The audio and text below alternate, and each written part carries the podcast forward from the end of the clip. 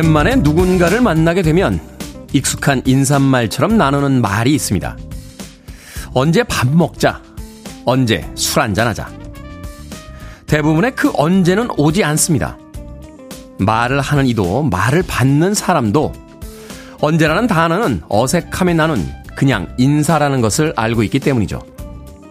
하지만 누군가는 그 언제를 진심으로 받아들이고 오지 않는 연락을 기다리고 있을지도 모르겠습니다. 지금은 아니지만 언젠 가늘이라는 그 언제. 우리의 삶이 우리의 생각만큼 길지 않다는 것을 떠올리며 이제는 하나씩 언제를 지금으로 바꾸며 살아야 할 때가 아닐까 생각해 봅니다. 11월 21일 월요일 김태현의 프리웨이 시작합니다. 뉴 래디컬스의 You Get What You Give 듣고 왔습니다. 빌보드 kid의 아침 선택 김태훈의 프리웨이 저는 클 태 자 쓰는 테디 김태훈입니다. 김정아님, 테디 잘 잤나요? 반갑습니다. 최선아님, 오늘도 happy happy morning입니다. 테디. 최기숙님, 테디 good morning. 이틀 만에 보니 완전 반갑네요. 김경혜님께서는 언젠가는 올 날이 있겠죠. 기다리고 있습니다. 라고 해주셨고요. 박경원님, 언제 한번 보자 보자 한 대학 동기 후배들 2019년 8월 이후에 저번 주 토요일 날 만났습니다. 라고 하셨습니다. 우리는 언제 밥 한번 먹자, 언제 술 한번 마시자. 라고 하는데 그 언제가 도대체 언제인지는 아무도 알 수가 없죠. 저도 한 5년 전쯤에 5년 예, 만에 만났던 친구들과 야 언제 밥 한번 먹자라고 해놓고선 다시 5년 후에 만나서 우리 언제 밥 한번 먹어야지 라고 했던 기억이 또 납니다. 그 언제는 도대체 언제 오는 걸까요? 자 6282님 기분 좋은 아침입니다. 프리웨이 듣기 위해 일찍 출근하는 60대 중반의 신중년입니다. 매일 듣기만 하다 처음으로 참가해 봅니다 라고 하셨고요. 또 이선혜님과 이진경님께서는 주말 동안 김장하고 오셨다고 김장의 힘듦에 대해서 아침부터 문자 보내서 툴툴거리고 계십니다. 자, 그런가 하면 임희소님, 테디 남편이랑 석천호수길 산책하고 왔습니다. 운동하기 싫어하는 남편과 오늘부터 운동하기로 약속했거든요. 하셨습니다. 석천호수길 좋죠. 봄에는 벚꽃이 만발하고 또 가을, 겨울에는 나름의 어떤 경치가 있습니다. 임희소님, 남편분과 함께 운동 열심히 하시길 바라겠습니다. 자, 있는 곳은 다르고 하는 일들은 다 다릅니다만 또다시 월요일이 시작이 됐습니다. 오늘 하루도 여러분들의 건투를 빕니다. 자, 청취자들의 참여 기다립니다. 문자번호 샵 1061, 짧은 문자 50원, 긴 문자 100원, 콩으로는 무료입니다. 유튜브로도 참여하실 수 있습니다.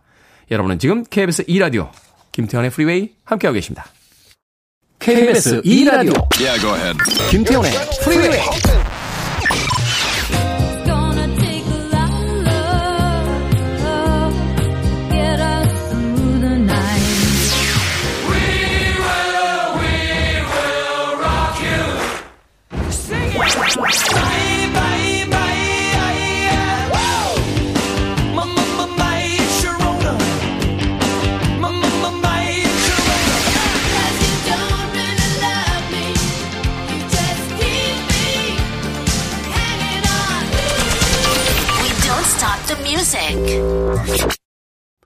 사랑스러운 노래였죠. Chordettes의 Mr. Sandman 듣고 왔습니다. 4662님께서 좌석버스 입석 금지로 새벽부터 서둘러 나오니 몸은 피곤하지만 김태훈의 프리웨이를 처음부터 들을 수 있어 좋습니다. 항상 잘 듣고 있습니다. 라고 하셨습니다. 그렇죠. 좌석버스는 입석이 금지가 맞는 거 아닙니까? 그래서 좌석버스 아닙니까? 앉아서 가라고 좌석버스인데. 입석 금지. 음. 예전에도 좌석 버스가 있었어요. 저희 어릴 때도. 예. 근데 그때는 그냥 알게 모르게 서서 갔습니다. 뭐 이렇게 단속을 하셨던 것 같지는 않아요. 어. 정말 신기했습니다. 아, 그럼에도 불구하고 일반 버스 요금보다 조금 더 내면 어, 앉은 앉을 권리를 보장해주는 좌석 버스. 야, 우리나라가 정말 좋아졌구나. 라고 했는데 그 뒤로 뭐 30여 년의 시간이 훨씬 더 지난 뒤에 이제는 버스 정류장에 있으면 다음 버스가 언제 오는지 디지털 계기판에 다 뜨더군요. 그죠? 캐나다에서 온 저희 사촌이 있었는데 예, 한국에서 깜짝 놀라고 갔습니다. 아, 이런 시스템은 처음 본다라고. 언제나 우리가 선진국이 언제 되냐, 선진국이 언제 되냐 하는 이야기를 했었는데 이제는 뭐 이미 선진국이 아닌가 하는 생각이 듭니다. 물론 마음에 안 드는 여러 부분도 있긴 있습니다만 말이죠. 자, 3616님. 작은 아이 방 만들어준다고 주말 내내 가구 배치 다시 하고 옷 정리해서 한 보따리 버렸습니다. 그래도 더 버려야 할 것 같아요. 버리는 게 쉽지가 않네요. 라고 하셨는데. 아이 방 정리할 때 특히나 이 버려야 될 게 많이 나오죠. 한참 성장기이기 때문에 썼던 물건들 또 필요 없게 되는 물건들이 굉장히 많습니다. 근데 막상 어른이 되고 나면 또 어떤 물건들을 오래오래 쓰게 되니까 버리는 물건이 좀 줄기도 합니다. 3616님, 방정리 잘 하시길 바라겠습니다. 1056님께서요, 테디 오늘 결혼 35주년인데, 그때 못 간 신혼여행으로 제주 가고 있습니다. 그런데요, 구순 어머니도 모시고 가고 있어요. 잘한 거죠? 라고 하셨는데, 1056님, 음, 잘하셨어요. 어, 구순의 어머님과 같이 여행 가는 거 좋은 거죠. 그런데, 에, 그냥 가족여행으로 합시다. 에, 어머님 모시고 가면서 35년 전에 못 간 신혼여행을 가고 있습니다. 그러면 아내가 옆에서 약간 좀 궁지렁거리지 않겠습니까? 에, 이거는 가족여행이지 신혼여행은 아니잖아요. 야, 우리 신혼여행 그때 못 간 거 이번에 신혼여행 가자. 근데 엄마랑도 같이 가자. 그게 무슨 신혼여행이에요. 1056님, 마트 상품권 보내드릴게요. 옆에서 툴툴거리고 있을, 제가 보지 않아서 합니다. 툴툴거리고 있을 아내분에게 마트 상품권 받았어. 라고 하시면서 여행 다녀오신 뒤에 같이 장보러 한번 다녀오시길 바라겠습니다. 자, 스티븐 스틸스의 마로 갑니다. Love the one you're with.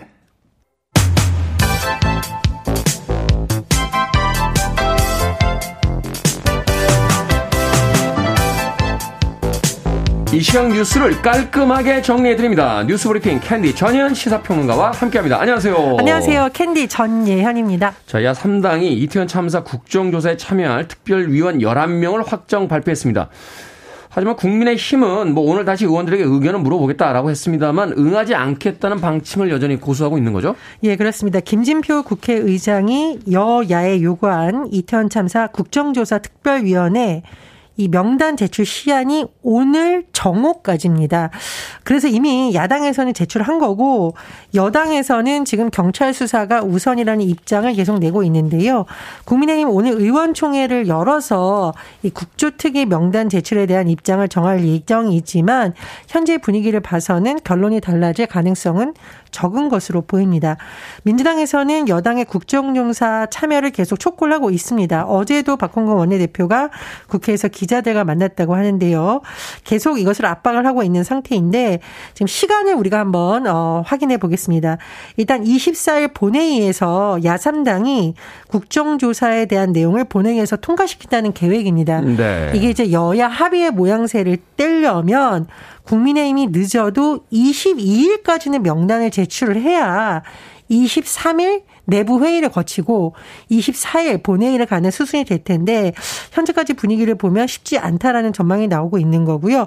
어쨌든 지금 야 3당에서는 특위위원 11명을 지금 확정을 해서 과반이 채워진 상황이기 때문에 24일 날 특위를 일단 출범시키겠다라는 입장인 것으로 보입니다.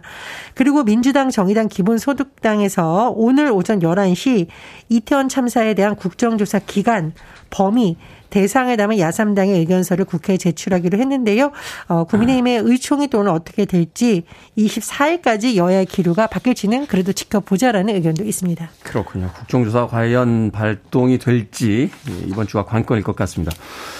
자, 토요일에요. 정부를 규탄하는 촛불 집회가 열렸고 또 보수단체의 맞불 집회도 열렸는데 야당 국회의원들이 이제 촛불 집회에 참여를 하기도 했었고 하면서 점점 뭐라고 할까요? 규모가 커지는 양상입니다. 윤석열 정부 출범 이후 최대 규모라고 하죠. 그렇습니다. 이 촛불 승리 전환 행동으로 지금 구성이 되어 있고요. 19일 서울 중구 세종대로 인근에서 촛불 집회가 열렸습니다. 그런데 이 인원을 할 번 살펴봤더니 경찰 추산 2만 6천 명, 주최 측 추산 25만 명이 모였다고 합니다. 그런데 이걸 경찰 추산으로만 계산을 해봐도 전주에 비해서 6배가 넘는 규모의 시민들이 지금 모인 것이거든요. 이렇게 봤을 때 윤석열 정부 출범 이후 열린 촛불 집회로 역대 최다 인원이라는 분석이 나오고 있습니다. 이 촛불 행동에 참여한 시민들의 어, 주장 크게 두 가지로 보이는데요. 첫 번째는 헬로윈 참사, 이태원 참사 당일 국가 재난 안전 시스템이 작동하지 않았다라면서 정부를 비판하는 것. 두 번째로는 일각에서는 윤석열 대통령의 퇴진까지 요구하는 목소리가 나왔다 고 합니다. 그리고 촛불 행동에서 어, 대통령 집무실을 애워싸는 형태로 행진을 진행했었는데 이 부분도 좀 우여곡절이 있습니다. 당초 경찰에서 이 행진 경로를 제한하는 부분 금지 통고를 했었는데 주최 측이 여기에 반발해서 법원에 가처분 신청을 했고 법원이 말하자면은 집회를 하려는 쪽에 손을 들어주면서 이 대통령실 애워싸기 행진이 이루어지게 된 것이라고 하고요.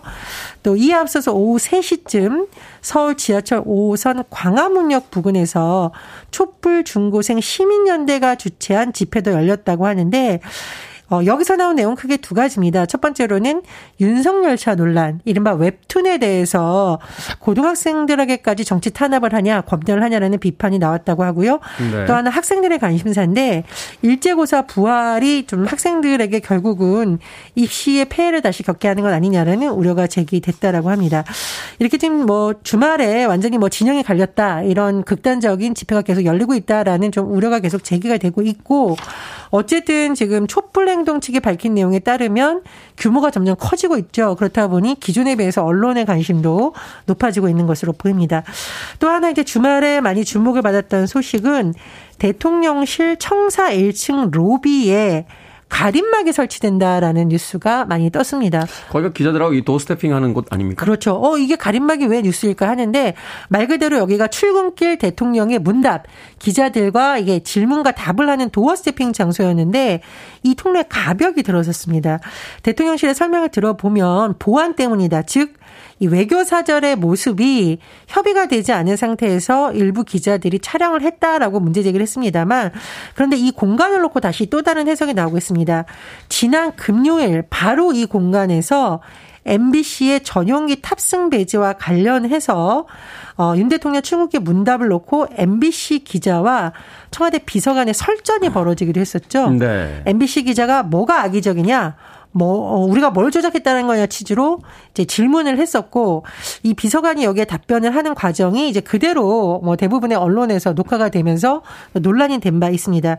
어, 대통령실은 뭐 이와 무관하다라고 설명을 했습니다만 지금 이제 출근길 문답 도업 스태핑이 혹시 중단되는 건 아니냐라는 우려도 제기되고 있고 또 사실은 이 용산 시대 대통령실 이전을 했던 것이 국민과 소통을 하겠다는 것이었는데 이런 행동들이 적절하냐는 비판도 제기되고 있습니다. 그렇군요. 자, 이집트에서 열린 제27차 유엔 기후 변화 협약 당사국 총회에서 의미 있는 합의가 이루어졌다고요? 예, 유엔 기후 변화 변화 협약 당사국 총회에서 개발도상국을 위한 손실과 피해 기금을 조성하기로 합의가 됐습니다. 현지 시간 20일 폐막을 하면서 이 합의문이 발표가 된 거는데요. 이 합의문이 굉장히 사실은 총회 내내의 뜨거운 화두라고 불렸었죠. 그 이유는 뭐냐면 당사국들이 기후변화 피해를 본 개발 도상국들을 지원하기 위해 새로운 기금을 조성해야 된다를 놓고 감론을박이 일었었는데 결국은 여기에 대해서 한다라는 쪽으로 합의가 이루어진 것입니다. 그렇다고 보니 이제 이른바 최빈국 굉장히 지금 어려움을 겪고 있는 나라에서는 이번 합의에 대해서 역사적인 합의라고 의미를 높게 평가하고 있는 거고요. 네. 기후 취약국의 목소리에 대한 응답이라고 긍정 평가를 하고 있습니다. 지금 이런 나라를 대변하는 사람이 셰리 레흐만 파키스탄 기후 장관인데 우리가 이제 파키스탄 상황을 한번 보면 올해 국토의 3분의 1이 물에 잠기는 대홍수가 일어났습니다. 아. 1,700명이 목숨을 잃었고요. 수십조 원의 물적 피해가 났고 수재민은 전체 인구의 약 15%인 3,300만 명이 이르렀다고 하죠. 수재민이 전체 인구의 15%요? 그렇습니다. 근데 이제 이 대홍수라는 것이 이 개별 국가의 잘못으로 볼 수 있느냐라는 문제 제기가 있는 것이죠. 지금 이 기후 변화는 전 세계에서 대응을 해야 되는 거고 결국은 온실가스 배출량 감축을 위한 예전에 파리 기후 협약을 비롯한 여러 가지에 대해서도 다시 한번 생각을 해봐야 된다라는 논의가 이뤄진 것으로 보입니다. 다만 이 손실과 피해에 대한 범위 보상 방안에 대한 구체적인 논의는 이뤄지지 않아서 아쉽다라는 지적도 나오고 있는데요. 이 재원을 누가 부담을 할 것이냐 이런 점을 놓고 합의점을 찾기가 쉽지는 않다라는 우려도 나옵니다. 그렇군요. 어찌됐건 같이 살기 위한 세상을 만드는 데첫 걸음이 시작은 된 것 같습니다. 자, 오늘의 시사 엉뚱 퀴즈 어떤 문제입니까? 예, 유엔 기후 변화 협약 당사국 총회 소식을 전해 드렸습니다. 이 회의 약자가 COP COP입니다. COP. 줄이면 콥이라고 읽기도 하고 캅이라고 읽기도 하는데 그러네요. 캅하면 우리에게는 경찰로 딱 떠오르죠. 자, 여기와 관련해 시사 엉뚱기지 나갑니다. 우리나라 경찰청의 기관 문양은요. 참수리, 무궁화, 그리고 이것으로 디자인되어 있습니다. 형평과 공평을 의미하는 이것은 무엇일까요? 물건의 무게를 재는 데 쓰는 기구입니다. 1번 저울, 2번 겨울, 3번 파울, 4번 방울. 정답 아시는 분들은 지금 보내주시면 됩니다. 재미는 오답 포함해서 모두 10분에게 아메리카노 쿠폰 보내드리겠습니다. 우리나라 경찰청의 기관 문양, 참수리와 무궁화, 그리고 이것으로 디자인이 되어 있습니다. 형평과 공평을 의미하는 이것은 무엇일까요? 물건의 무게를 잴 때 쓰는 기구죠. 1번 저울, 2번 겨울, 3번 파울, 4번 방울 되겠습니다. 문자번호 샵 1061, 짧은 문자 50원, 긴 문자 100원, 콩으로는 무료입니다. 뉴스 브리핑 전예현 시사평론가와 함께했습니다. 고맙습니다. 감사합니다. 드럼 소리만 들으면 벌써 신이 나죠. The Knack입니다. My Sharona.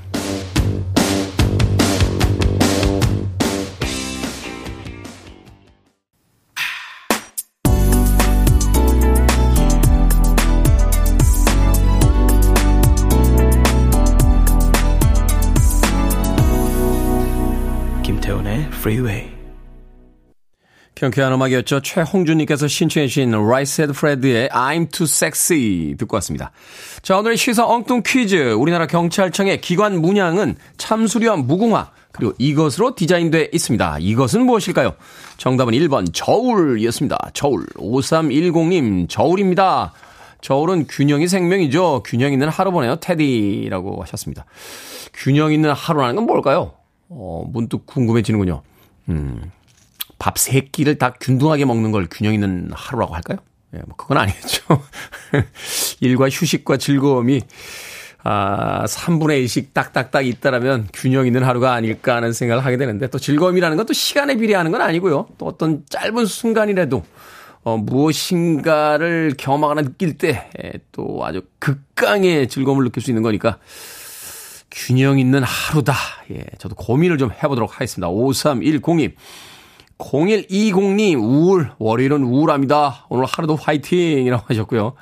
이종철님께서는, 울? 울? 울산 앞바다에 끌어올린 신선한 회가 먹고 싶은 아침입니다. 라고 아침부터 회가 먹고 싶다고 이야기를 해줬습니다. 그런가 하면 박혜진님, 서울이요. 서울, 서울, 서울. 아름다운 이도. 이게 아마 조용필 씨 노래죠? 서울 서울 서울이라고 했던 또 예전에 잊고 있던 히트곡도 오답으로 재미있는 오답으로 올려주셨습니다. 박혜진님. 자 방금 소개해드린 분들 포함해서 모두 10분에게 아메리카노 쿠폰 보내드립니다. 당첨자 명단 방송이 끝난 후에 김태훈의 프리웨이 홈페이지에서 확인할 수 있습니다. 그리고 콩으로 당첨이 되신 분들은 방송 중에 이름과 아이디는 문자로 알려주시면 모바일 쿠폰 보내드리겠습니다. 문자번호 샵 1061, 짧은 문자 50원, 긴 문자 100원입니다. 김지현님께서요. 테디는 왜 S-T-E-P-H-E-N, 그러니까 스텝, 스텝판을 스티븐이라고 읽는 건가요? 라고 하셨습니다. 예, 아까 제가 스티븐 스틸스의 Love the One You're With라는 곡 소개해 드릴 때 아마 문자를 보내주신 것 같아요.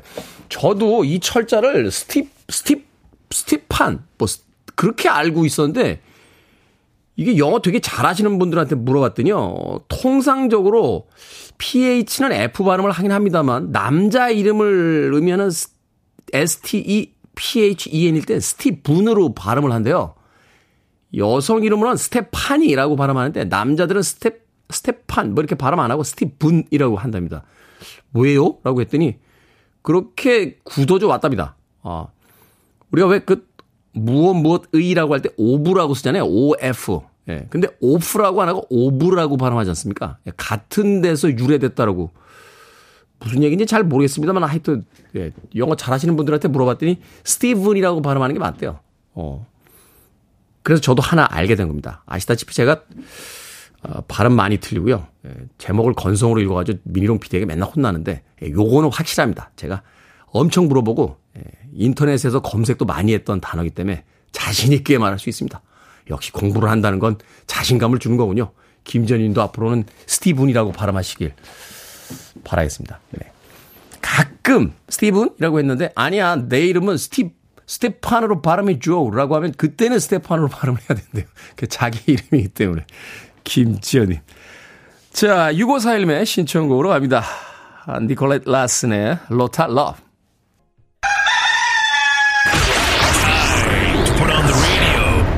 김태훈의 프리웨이 Are you ready?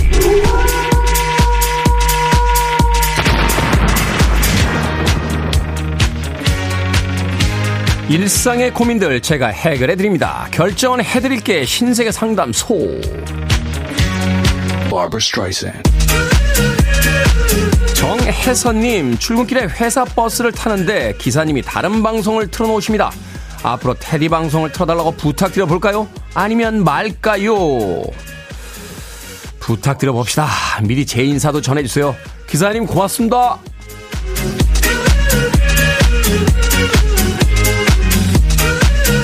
오배진님, 회식 때마다 팀장님이 매번 삼겹살을 먹으러 가져가십니다. 다른 메뉴가 먹고 싶어도 아무도 말을 못하고 있어요. 제가 총대를 메고 다른 메뉴를 추천할까요? 아니면 참고 그냥 먹을까요? 다른 메뉴를 추천해 봅시다. 팀장님이 삼겹살을 좋아하기 때문일 수도 있지만 아는 회식 메뉴가 삼겹살밖에 없기 때문일 수도 있습니다.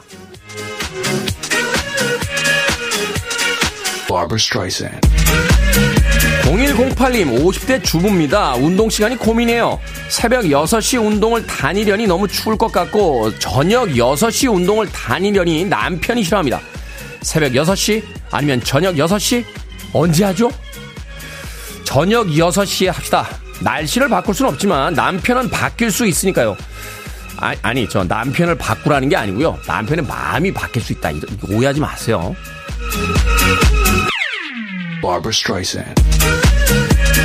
박지윤님, 아들이 키가 커지면서 작아진 옷을 다 꺼내놨습니다. 좋은 옷이 아니라서 누구 주기도 그렇고요. 제가 그냥 입을까요? 아니면 버릴까요? 버리세요. 어머니, 아무리 싼 옷이라도 옷은 자기가 입고 싶은 옷을 입읍시다. 그게 인생이잖아요. 방금 소개해드린 네 분에게 선물도 보내드립니다. 콩으로 뽑힌 분들 방송 중에 이름과 아이디 문자로 알려주세요. 여러분의 다양한 고민 계속해서 보내주시기 바랍니다. 상담도 해드리고 선물도 보내드립니다. 문자번호 샵 1061, 짧은 문자 50원, 긴 문자 100원, 콩으로는 무료입니다.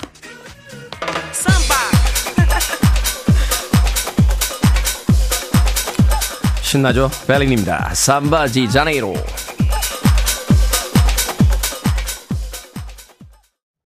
You're listening to one of the best radio stations around. You're listening to 김태훈의 Freeway.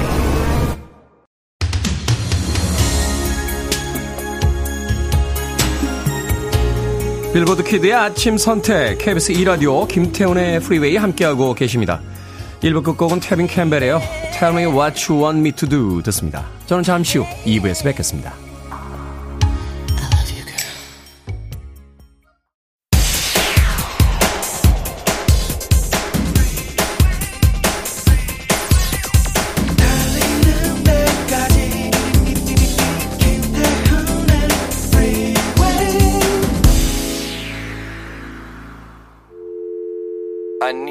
Arms around me. I need to feel your touch.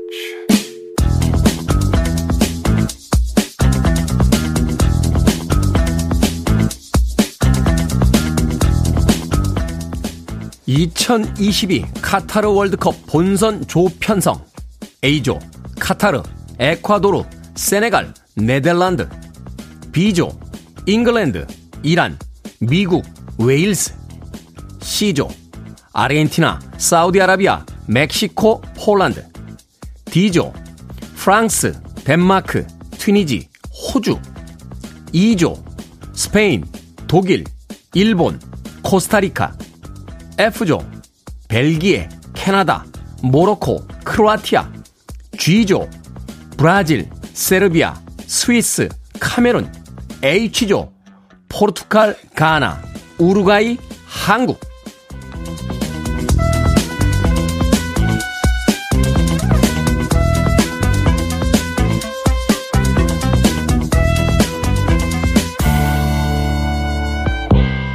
뭐든 읽어주는 남자. 오늘은 2022 카타르 월드컵 본선 조편성 읽어드렸습니다.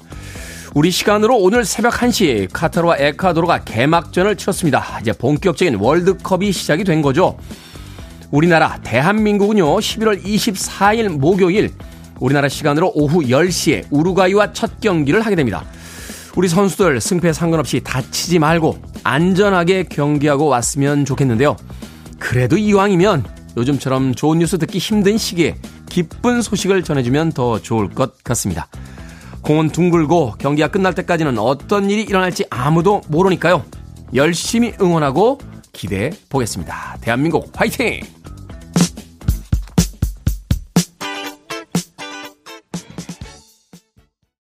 신나는 곡이었죠. Con Funk Shun의 Too Tight 듣고 왔습니다. 김태훈의 프리웨이 2부 시작했습니다. 앞서 일상의 재발견, 우리 하루를 꼼꼼하게 들여다보는 시간, 뭐든 읽어주는 남자. 오늘은 2022 카타르 월드컵 본선 조편성 읽어드렸습니다. 정윤성님, 오늘부터 카타르 월드컵이 시작이 됐습니다. 우리 선수들 응원 많이 부탁드립니다. 라고 하셨고요. 김지현님께서는 2조 어쩔 이라고. 네, 2조 죽음의 조죠. 스페인, 독일, 코스타리카, 그리고 일본이 속해 있습니다. 우리나라 사람들 심보도 참 그래요. 예. 우리 조편성도 중요하지만 일본이 어디 들어가냐 초미의 관심사입니다. 아, 일본이 2조에 배속됐을 때 예. 왜들 기뻐합니까? 아. 그래도 같은 아시아 국가인데 물론 이제 역사적인 감정이 있죠. 저도 한국 사람인데 그래도 같은 아시아 팀이 좀 선전을 해주면 아시아 쪽에 또 관심도 더 많아지고 좋을 것 같은데 그래 안 된다고요? 예. 우리 정말 과묵하신 우리 기술 감독님께서 그래도 안 된다고 고개를 절레절레. 네. KBS의 공식 입장은 아닙니다만, 예, 저도 그러면 안 되는 거로 예, 마음 먹도록 하겠습니다. 다들 다치지 않고 정말 좋은 경기 치르고 왔으면 좋겠습니다. 그나저나 오늘 새벽에 어제 어제였죠? 어, 오늘 새벽인가? 네. 카타르가 92년 만에요. 어, 개최국이 개막식에서 치는 첫 번째 경기를 보여주는 바람에 벌써 첫 경기부터 이변이 속출하고 있습니다.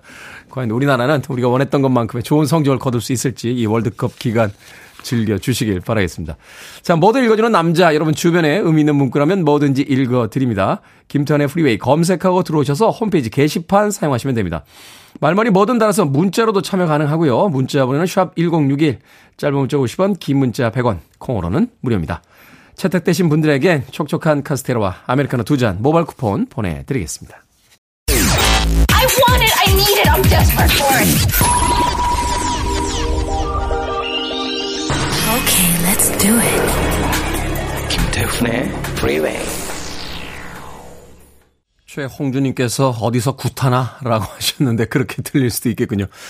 포커스의 호커스 포커스 그리고 앞서 들으신 곡은 퀸의 We Will Rock You까지 월드컵 기간을 맞이해서 축구 응원과 두곡 들려드렸습니다. 뭐 축구 응원가 꼭 정해져 있는 건 아니고요. 제가 월드컵 기간이 되면 이런 음악들로 이렇게 응원의 메시지를 담는 경우가 많죠. 퀸의 We Will Rock You 그리고 포커스의 Hocus Pocus까지 두 곡의 음악 이어서 듣고 왔습니다. 자, 조은아님, 안녕하세요. 오늘은 제 40번째 되는 생일날입니다. 지금 셀프 미역국 끓이면서 프리웨이 듣고 있습니다.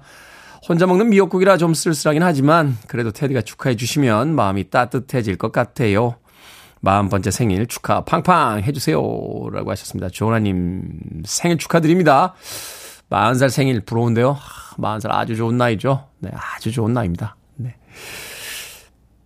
노원역에 사시는 정 권사님이 가끔 저랑 통화하실 때, 야, 어제는 그 젊은 권사들이 와가지고 나를 데리고 어딜 가서 내 재밌게 놀다 왔어. 그래서 젊은 권사님들은 누구신데? 있어. 여기 일은 간, 간 넘은 젊은 권사님들이 있어. 그래서 빵 터집니다.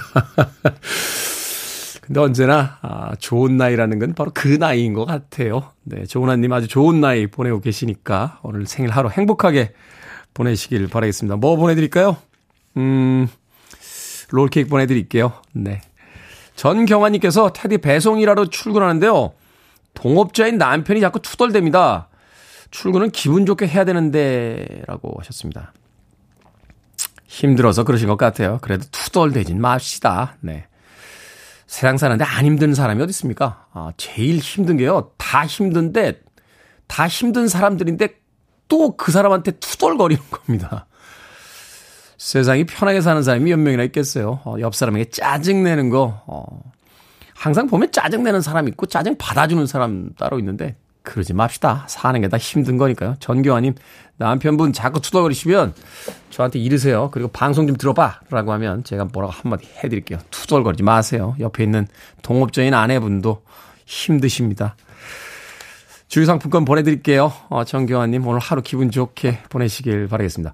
5581님, 테디 와이프한테 위신 좀 세워주세요. 테디가 안 읽어준다고 다른 방송 채널 돌리자고 하네요. 제가 테디 방송까지 와이프한테 뺏기면 되겠습니까? 라고 하셨는데 안 읽어줘서 채널을 돌리자고 한다고요? 그래도 제 방송이 좀 낫지 않습니까? 아, 다른 방송들은 저희 방송보다 청출이 높은 방송이 많기 때문에 예, 확률이 더 떨어집니다. 아, 사연 소개될 확률이. 그래도 제 방송에다 보내주시는 게 소개될 확률이 높지 않나 저는 개인적으로. 그리고 제가 또 이렇게 말이 많은 DJ라 예, 가능하면 사연을 많이 소개해드리기 때문에 예. 5581님 아내분한테 옆방송으로 채널 돌리면 사연 소개 안 될걸? 이라고 한마디 해주시면 되겠습니다. 편의점 상품권 보내드릴게요. 아내분에게 거봐 상품권도 받았잖아 라고 한마디 하시길 바라겠습니다. 5581님. 자, 콩으로 들어오셔서 상품권 받으신 분들은 샵 1061로 다시 한번 이름과 아이디 보내주셔야 저희들이 모바일 쿠폰 보내드릴 수 있습니다. 짧은 문자 50원, 긴 문자 100원입니다. 자, 김은경님의 신청곡 듣습니다. M2M, Don't Say You Love Me.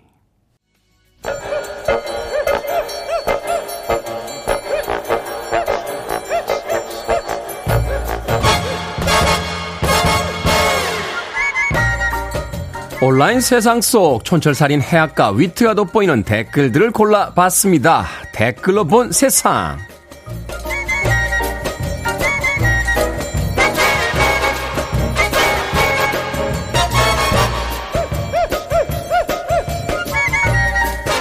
첫 번째 댓글로 본 세상. 아프리카 케냐의 국영 방송사 기자가 야생동물을 위한 재활센터에서 뉴스를 전했습니다.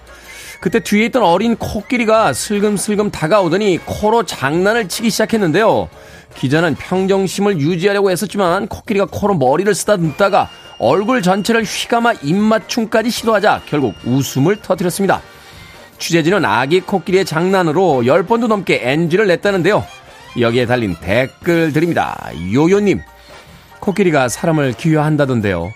쟤네들 입장에서는 사람들이 얼마나 작고 깜찍하겠어요. 신경 쓰지마님, 사람이나 동물이나 아기 때가 제일 귀여운 것 같아요. 아프리카 케냐에는 뭐 재활센터를 가건 길에만 나가도 코끼리가 막 장난치고 그럴 수 있는 겁니까? 멋진 나라군요.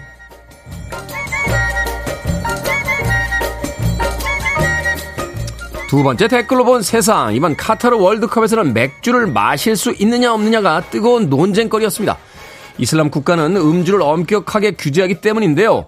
개막 직전까지 고민하던 주최 측은 결국 맥주를 금지하기로 결정했습니다. 피파의 유일한 맥주 배급사이자 후원사인 맥주 회사에서는 트위터에 음 이건 곤란한데 라는 글을 올렸다가 삭제했다는데요.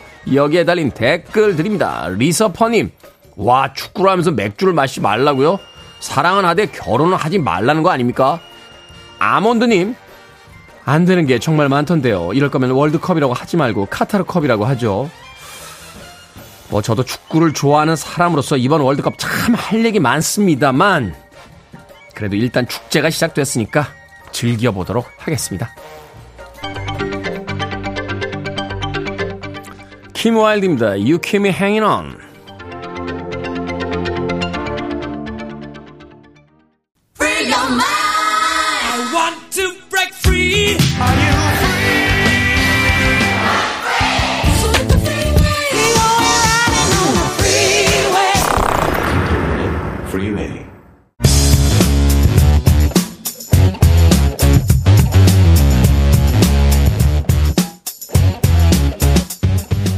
월요일은 과학 같은 소리 안에 수업 시간엔 못 느꼈던 재미와 흥미 가득 전해드립니다. 과학 커뮤니케이터 궤도와 함께합니다. 안녕하세요. 안녕하세요. 궤도입니다. 자, 1589님께서 매일 월요일 아침마다 궤도님이 오늘은 무슨 과학 이야기를 들려줄까 기다리며 출근합니다. 어유 고맙습니다. 알겠습니다.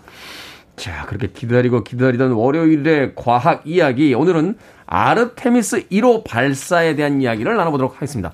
자, 오늘은 달 유인 탐사 프로젝트죠. 아르테미스 미션에 대해서 좀 여쭤볼까 하는데 일단은 그 이름부터 굉장히 특이합니다. 아르테미스 이게 여신의 이름인데 네. 아폴로의 뭐 쌍둥이 여동생인가? 그쵸. 뭐 그리스 신화에 나오는 인물이라고 하는데 이런 이름을 붙인 이유가 있습니까? 그리스 신화에 나오는 뭐 달 사냥, 야생 동물, 처녀성의 여신 뭐 이런 이야기들 막 있는데 네. 신화다 보니까 이제 이야기는 조금씩 다른 게 있어요. 예, 그런데 음. 말씀하신 것처럼 아폴로와 쌍둥이 남매치간이다. 근데 네. 아르테미스가 누나다, 뭐 아폴로가 오빠다, 뭐 여러 가지 이야기가 있는데 아직도 이 출생의 비밀에 대해서 네. 예, 확정되진 않았군요. 어떻게 알고 계세요? 예? 어, 누나입니까?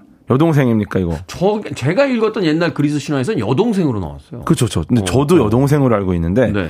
또 이제 누나라는 것도 있고 뭐 여러 가지 조금씩 있더라고요. 네, 음, 네네. 그런데 어쨌거나 그 미 항공우주국 나사에서 인류를 다시 달에 보내겠다 하면서 아폴로 그 아르테미스 프로젝트 보고서를 공개했는데 이게 아폴로 프로젝트랑 야- 나름 이름을 좀 맞춘 거죠. 왜냐면은 음, 이번에 여성 우주인이 달에 착륙할 예정입니다. 여성 우주인. 네, 처음으로.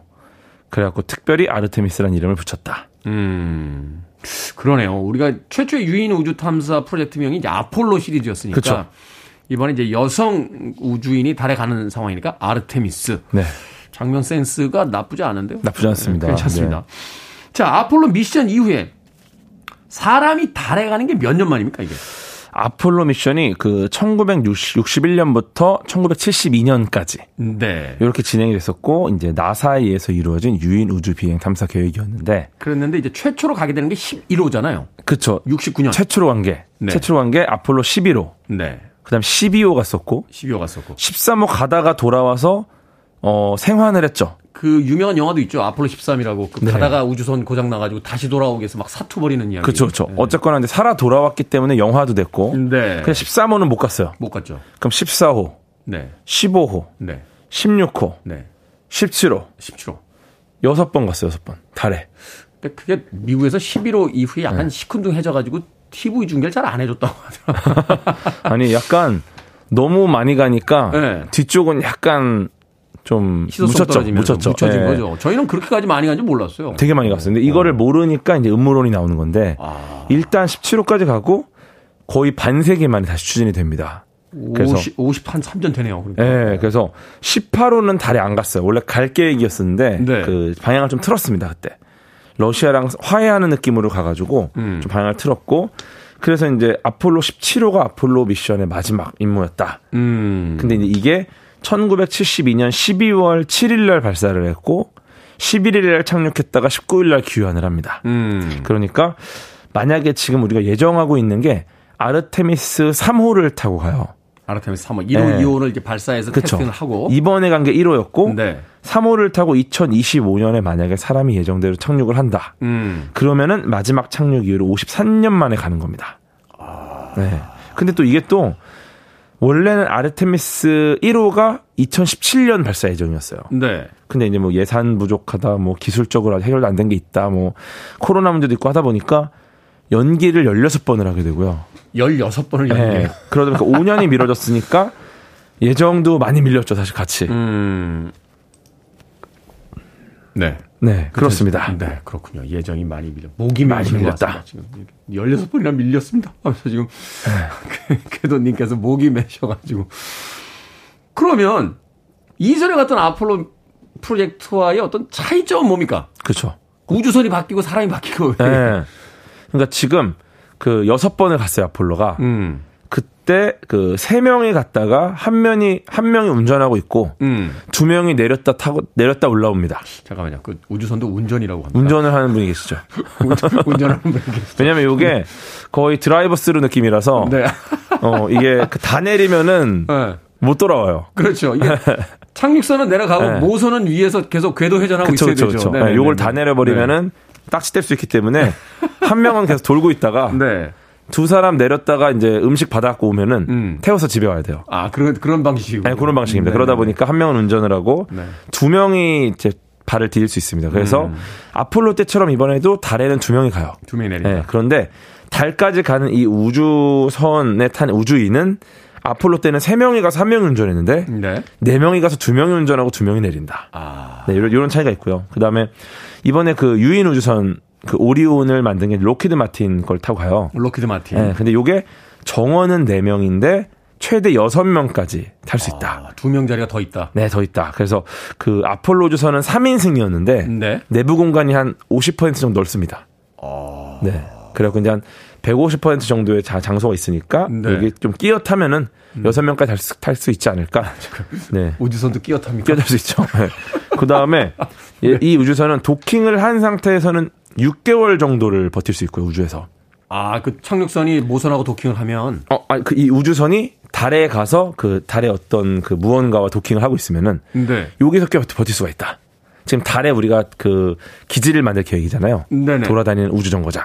아, 그러니까 도킹을 해서 자체 연료라든지 이런 걸 최소화시키면 6개월까지 우주에 머물러 있다 돌아올 수 네네네. 있다. 아. 근데 이제 도킹을 하지 않으면 21일 정도 버틴다. 음. 예, 그리고 아폴로 우주선 때는 이제 수소 연료 전지를 썼어요. 네. 얘는 이제 써버리면 끝나는 건데 어. 오리온 우주선은 태양 전지에서 동력을 얻습니다. 그래가지고 계속 재충전을 받으면서 가는 네, 거예요. 대신에 1시간 반 이상 햇빛을 받지 않으면은 조금 안 좋을 수 있다.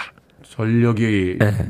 떨어진다. 그래서 배터리가. 그렇죠. 그래서 이런 것도 잘 고려를 해야 되고 음. 그 다음에 그 두 명이 내리잖아요. 네. 두 명 중에 한 명은 아까 말씀드린 것처럼 여성 우주인이 될 것이다. 네. 그래서 아르테미스 3호에 처음으로 여성 우주 비행사가 탑승할 예정이다. 음. 네, 그 다음에 착륙 지점 달라요. 착륙 지점도 그 아폴로 미션 때는 적도 근처에 내렸는데 네. 달의 적도. 네, 아르테미스 3호는 얼음이 있는 극지방에 내립니다. 아, 그 위, 위, 위나 밑에 이제 그 꼭지점, 꼭지점이 이제 저, 저 극쪽에 극쪽, 내린다. 극쪽에, 네. 네네네. 그 다음에 또 재밌는 게 그 착륙시키는 착륙선의 운용에도 좀 방식이 바뀌는데 음. 아폴로 11호 때 궤도선과 착륙선이 같이 달에 가서 요게 이제 새턴 5 로켓이 얘를 같이 보냅니다. 네. 그럼 가고 나면은 달 궤도를 돌다가 착륙선이 분리돼서 내려요. 떨어져 나오잖아요. 이런 형태였어요. 네, 네, 네. 그런데 지금 아르테미스 3호는 어떤 식으로 계획을 하고 있냐면 궤도선인 오리온 캡슐은 SLS라는 로켓으로 발사가 돼요. 어. 이게 나사에서 만든 그 우주 왕복선 기반의 발사체인데 꽤 큰 애입니다. 네. 재활용 가능한 우주선이군요. 네, SLS Space Launch System이라고 네. 그냥. 네. 근데 요거는 그냥 가요 궤도선이. 네. 착륙선이 같이 붙어서 가지 않고 어. 착륙선이 별도로 발사를 합니다. 아, 따로 쏴요? 따로 쏴요. 네. 오. 따로 쏴가지고 얘가 어 가서 별도로 다시 우주인이 옮겨 타고 내렸다가 다시 옮겨주고 이렇게 돌아오는 형태로.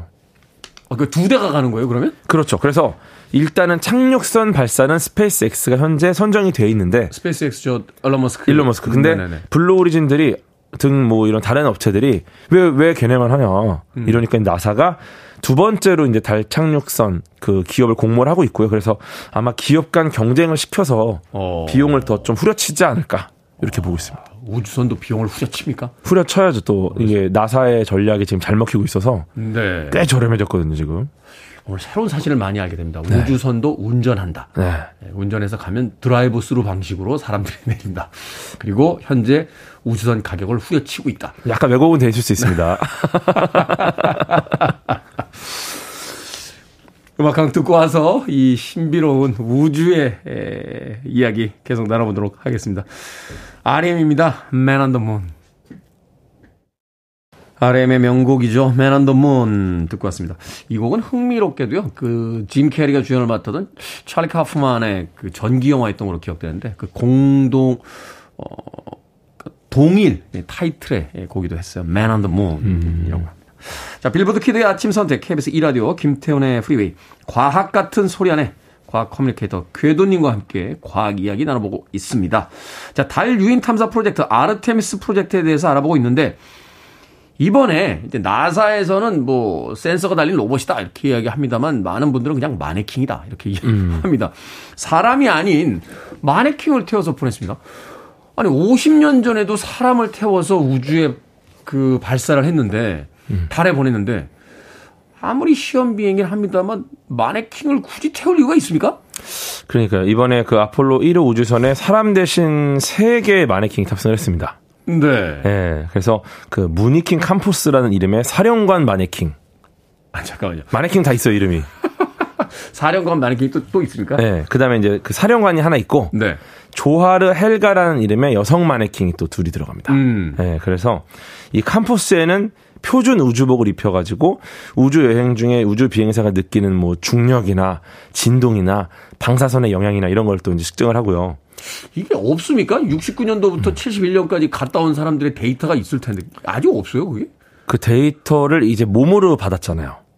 사실은. 예. 네. 근데 이거를 훨씬 더 자세하게 좀 보는 이유가 있습니다. 그래서 그 당시에 가긴 했지만 이런 걸 네. 측정할 기술이 그렇게 많지 않았기 때문에 이번엔 좀 더 과학적으로 다 그 센서를 달고 가서 미리 어떤 압력, 어떤 뭐 우주 방사능에 영향이 있는지 이런 걸 다 체크를 먼저 하겠다. 그렇죠. 엄청 어. 많이 들어가요. 그 여성 마네킹의 몸의 각 조직에다가 우주 방사선이 어떤 영향을 미치는지 측정하려고 센서가 5,600개가 들어갑니다. 5,600개. 예. 그래갖고 이제 이걸 이렇게 5,600을 넣고 비교를 위해서 조하르라는 마네킹에는 그냥 방사선 조끼를 입혔습니다.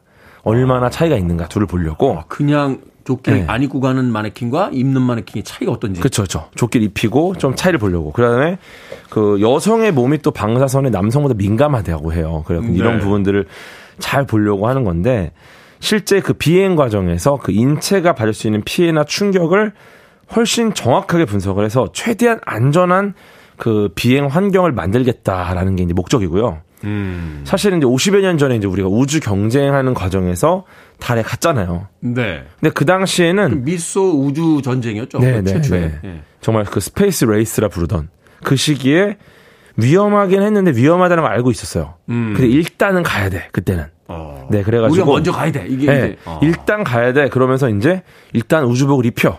음. 그다음에 우주복이 어떻게든 해주겠지. 어. 이런 마인드. 어. 네, 그 다음에 거기 오래 있으면 위험하지 않아? 빨리 오자, 빨리 오자. 빨리 오자. 그래갖고 우주복이 어떻게든 해주겠지? 그 다음에 빨리 갔다 오자. 요 마인드였어요. 소련, 소련이 그 당시 이제 소비에트 연합이었으니까. 소련이 며칠을 발사한데 안 돼. 우리가 먼저 가야 돼. 그쵸, 일, 주일 먼저 써. 어. 아직 점검이다. 그냥 가. 어. 하면서 갔던 거고 그러니까 그런 방식으로 어. 이제 당시에는 좀 경쟁에 의해서 좀 무리했던 프로젝트가 있었다. 맞아요, 맞아요. 그러니까 그 당시에는 그 여러 가지 고려할 요소들이 있었으나 우주인의 안전에 대해서는 그렇게 깊이 고려를 하지 않고 음. 약간 사명감이나 희생 음. 뭐 그런 쪽으로 좀 초점을 맞췄죠. 그렇군요. 근데 지금 시기에는 이거를 고려하는 건 말이 안 되는 음. 고려하지 않는 건 말이 안 되고 그러니까 정밀하게 챙기자. 그래서 이제 이런 걸 고민하게 됐고 그 다음에 이제 오리온 캡슐 안에 호모랑 곰팡이 같은 미생물도 태웁니다. 아 그래요? 네, 얘가 이제 우주 방사선에 노출된 DNA에 돌연 변이가 생겼을 때 이 DNA가 교정이 되나 이런 것도 보는 거고 아. 이게 과연 어떻게 교정이 되냐 뭐 이런 것도 보고 여기에 또 마네킹 세 개랑 같이 인형도 둘이 들어갔어요. 인형? 네. 인형은 또 뭡니까? 그 쇼이라는 어린 양 인형. 그 다음에 나사의 상징으로 불리는 스누피. 쇼는 저 애니메이션에 나오는 그 효인가요? 저도 본 적이 없어가지고. 아니, 그 윌레스와 그로미신가요? 뭐 그 아. 보면 나오는 양이 있어요. 효이라고 아, 요거 한번 좀 찾아봐야겠네요. 네. 네. 저도 스누피는 익숙한데. 네. 근데 아무튼 두 인형이 우주선을 떠다니면서 무중력 상태를 확인해주는 역할을 한다. 참 복잡하군요. 좀 약간 감성 마케팅인 것 같아요. 약간. 네. 아니 지원자 안 받습니까? 저는 저는 그냥 아. 보내주면 마네킹 하나 대신 탈 용의가 있는데. 아, 근데, 근데 무거우셔가지고. 아, 그래요? 돈을 좀 내셔야 돼요. 아, 그렇습니까? 네, 인형들은 좀 가벼우니까. 네. 어쨌든 이게 뭐 아이패드도 탑재가 되는데, 음. 그 음성 비서 기능을 테스트합니다. 인공지능에. 여기 들어가 있는. 이게 또 복잡하군요. 네. 많군요. 막 지상이랑 뭐, 뭐 대화하는 것도 해보고 뭐 음. 뭐 각종 실험을 수행할 큐브 위성도 10대 정도 들어가고 음. 뭐 여러 가지 목적을 갖고 지금 갑니다. 그렇군요. 참 과거에는 사실 이제 사람의 어떤 음. 안전이라든지 여러 가지 어떤 상황보다는 소위 이제 국가별의 어떤 경쟁 또 냉전 시대의 미소의 어떤 분쟁 뭐 이런 것들이 중요시 됐다면 그쵸. 지금은 좀 더 이제 학술적이고 과학적인 네. 목적을 위해서 또 네. 사람들의 어떤 안전을 위해서 충분히 실험 비행을 한 다음에 그렇죠. 아, 그리고 나서 이제 아르테미스 3호의 사람들을 태워서 갈 것이다. 그렇습니다. 이 프로젝트의 최종 목표는 뭡니까? 50여 년 전에 갔던 데를 또 간다. 그냥 단순히 여행 가듯이 어 그때 거기 괜찮은데 한번 더 가볼까? 이건 아닐 거 아니에요. 어 일단은 그 달 착륙과 함께 그 아르테미스 임무의 또 다른 축이 달 궤도의 중간 거점 역할을 하는 게이트웨이를 만들자. 미니 우주 정거장이라고 보시면 돼요. 아 우주 정거장을 만들자. 네, 네, 네. 그래서 이제 그 달에 기지를 세우고 자원 채굴도 하고 상주 인력을 두겠다라는 게 목표인데 음. 네, 이걸 위해서 지금 차근차근 가고 있는 거죠. 그래서 오리온 우주선이 아마 곧 달 궤도에 도착할 거로 알고 있고요. 네. 그 표면에서 100km 떨어진 곳까지 접근했다가 다시 뒤쪽으로 넘어가서 6만 4천 킬로미터까지 멀어지면서 음. 달 궤도를 돌고 지구로 귀환하는 형태로. 아, 이번엔 착륙선은 내리지 않고. 네. 할게 많아요. 되게 할 게 많은 게. 아. 그 지구로 다시 돌아올 때도 여러 가지 뭐 고온이나 속도를 견뎌야 되는 것도 있고 음. 결국은 뭐 한 11월 12월 11일쯤에 음. 낙하산 3개 타고 내려올 거거든요. 네. 그 캘리포니아 앞바다 쪽으로, 음. 샌디에고 앞바다 쪽으로. 바다로 떨어지죠. 예, 네, 그래서 한 25일 11시간 36분 정도 걸리는 왕복 우주 비행을 하고 돌아올 예정입니다. 그렇군요. 네. 이런 계획을 듣다 보니까 참 69년도에 최초에 달에 갔던 그 인물들은 얼마나 대단한 인물들인가. 그러니까 지금은 산에 갈 때만 이렇게 특수 장비가 된 막 등산복에 막 그 방수에 막 발원에 막 이런 거 다 입고 막 정상에 가는데 최초에 에베레스트에 올라왔을 땐 털 스웨터 입고 올라왔대요. 아. 그러니까 얼마나 대단한 거예요. 그러니까 야, 69년도에 그 달 착륙이 정말 어마어마한 인간의 어떤 음. 도전이었고 또 성과였구나 하는 걸 다시 한번 생각해 보게 됩니다. 과학 같은 소리 안에 오늘은 아르테미스 미션에 대해서 과학 커뮤니케이터 궤도와 이야기 나눠봤습니다. 고맙습니다. 감사합니다.